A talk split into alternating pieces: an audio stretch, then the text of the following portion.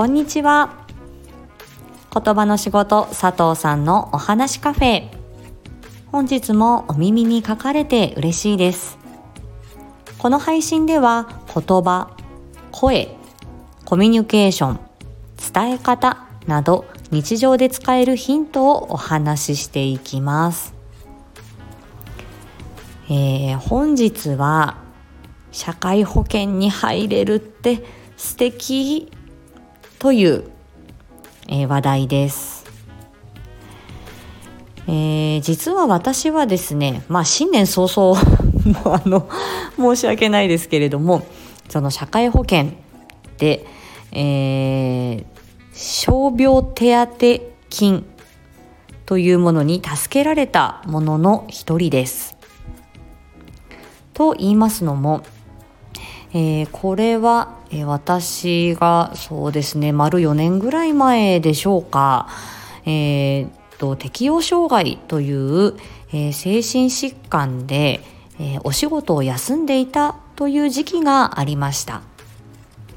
まあ、このねあのどんないきさつで具合が悪くなったかということに関してあとは実際自分が精神疾患に、まあ、ちょっと罹患して、まあ、少しその体験をしてですね、まあ、あの思ったことや仕事に、えー、活かせていることなどはですね、まあ、また後ほど機会があればお話ししたいと思いますが、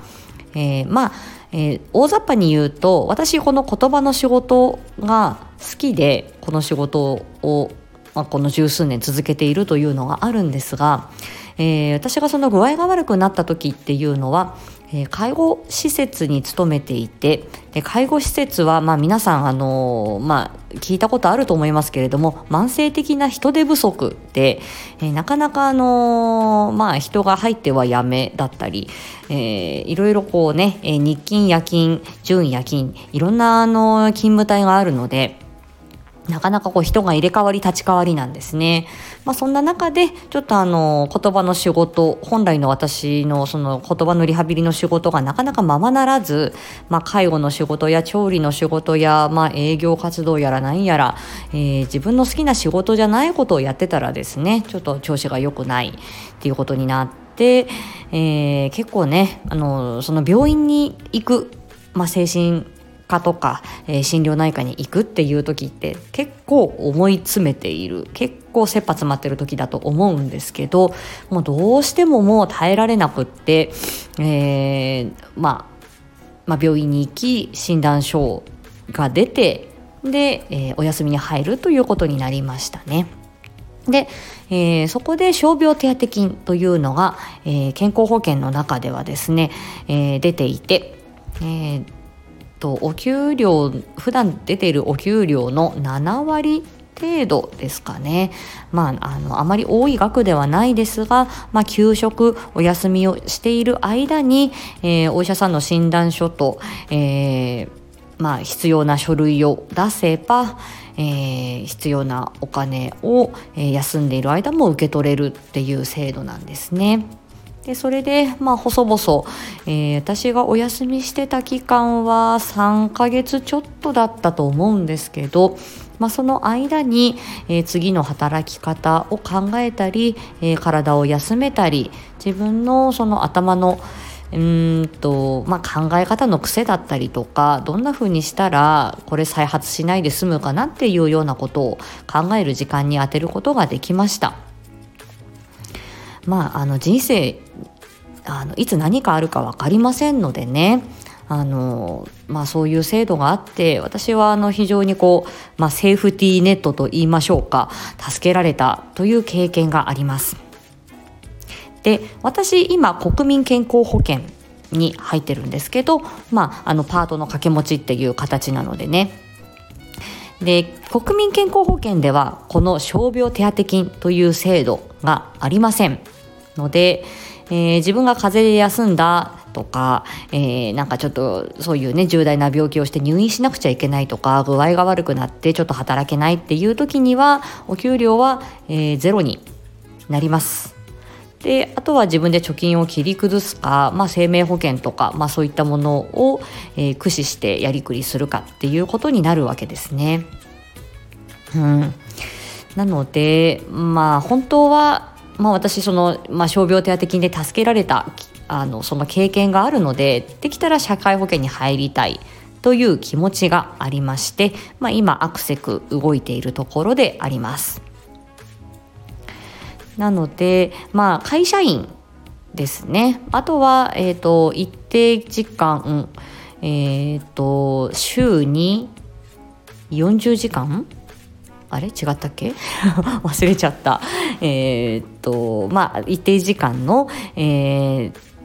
勤務があれば、えー、社会保険に入れますよっていう今ねパートとか、えーまあ、そういうフルタイムでなくても、えー、社会保険に入れる枠というのがだいぶ広がっています。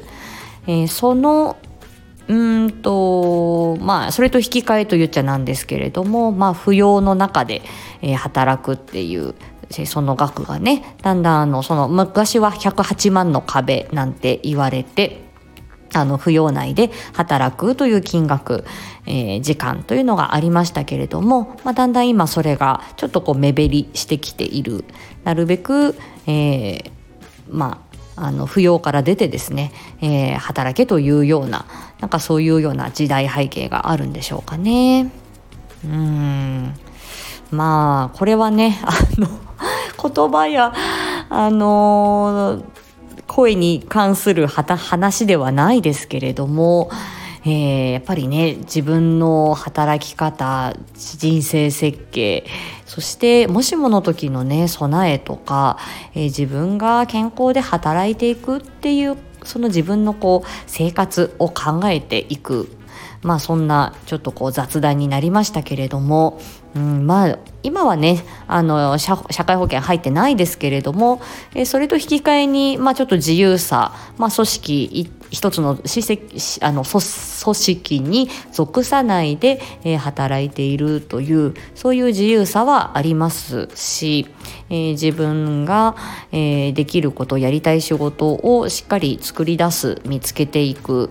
えー、人脈を作っていく、まあ、そんな機会になっているので、まあ、人生、まあ、そういう時期もあってもいいのかなとは思っていますが、まあ、やはりちょっと年齢重ねてくるとね、まあ、いろんな備えが必要になってくる、まあ、会社に守っていただくっていうことも、うん、まあ、えー皆さんね当たり前にそういうふうにね過ごしてらっしゃるとは思うんですけれどもその会社からね保険証をもらって、えー、ねあの働いてるっていうことがね当たり前にも思えるかもしれませんけれどもそれってとってもあの素敵なことですよ。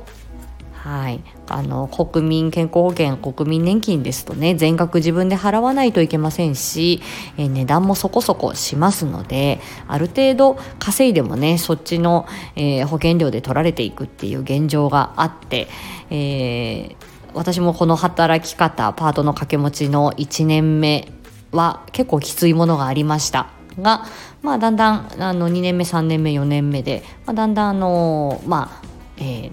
まあ、収入が安定してきて、まあ、社会保険料払っても、まあ、あのそんなに苦しくないっていうふうにはなりましたけどやはりあのありがたかったんだなってあのその苦労というか 苦しい時期があった時には感じました。ですので、まあ、健康もそうですし、まあ、こういう保険とかもそうですしあの当たり前のありがたさというのを、えー、しみじみ感じますね。でこれはあのお子さんとか、えーまあ、高齢者の方後遺症を抱えた、えー、方々に対してもやはりあこういうことが当たり前だと思ってたことが、えー、まあ、そうでもないそれで、まあ、ちょっと困ったり、えー、支えが必要だったり支援が必要だったりする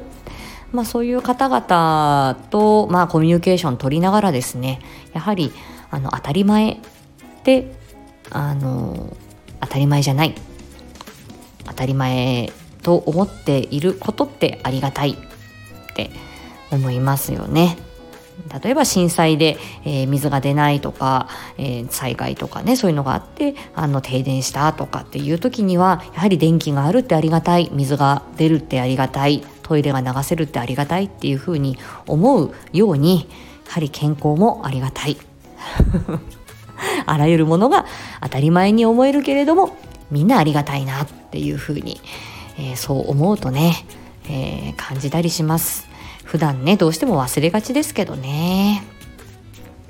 はい。何の話だって感じですけど。はい。私は、えー、ちょっとね今社会保険に入りたい。っていうちょっと気持ちになってきているので、えー、まあちょっとあの行動をねちょっとしているっていう感じです。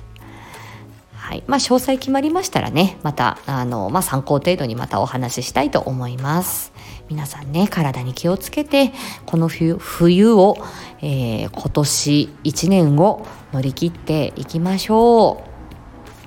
はい、えー、雑談でございましたすいません。えー、また次回お会いしましょう。ありがとうございました。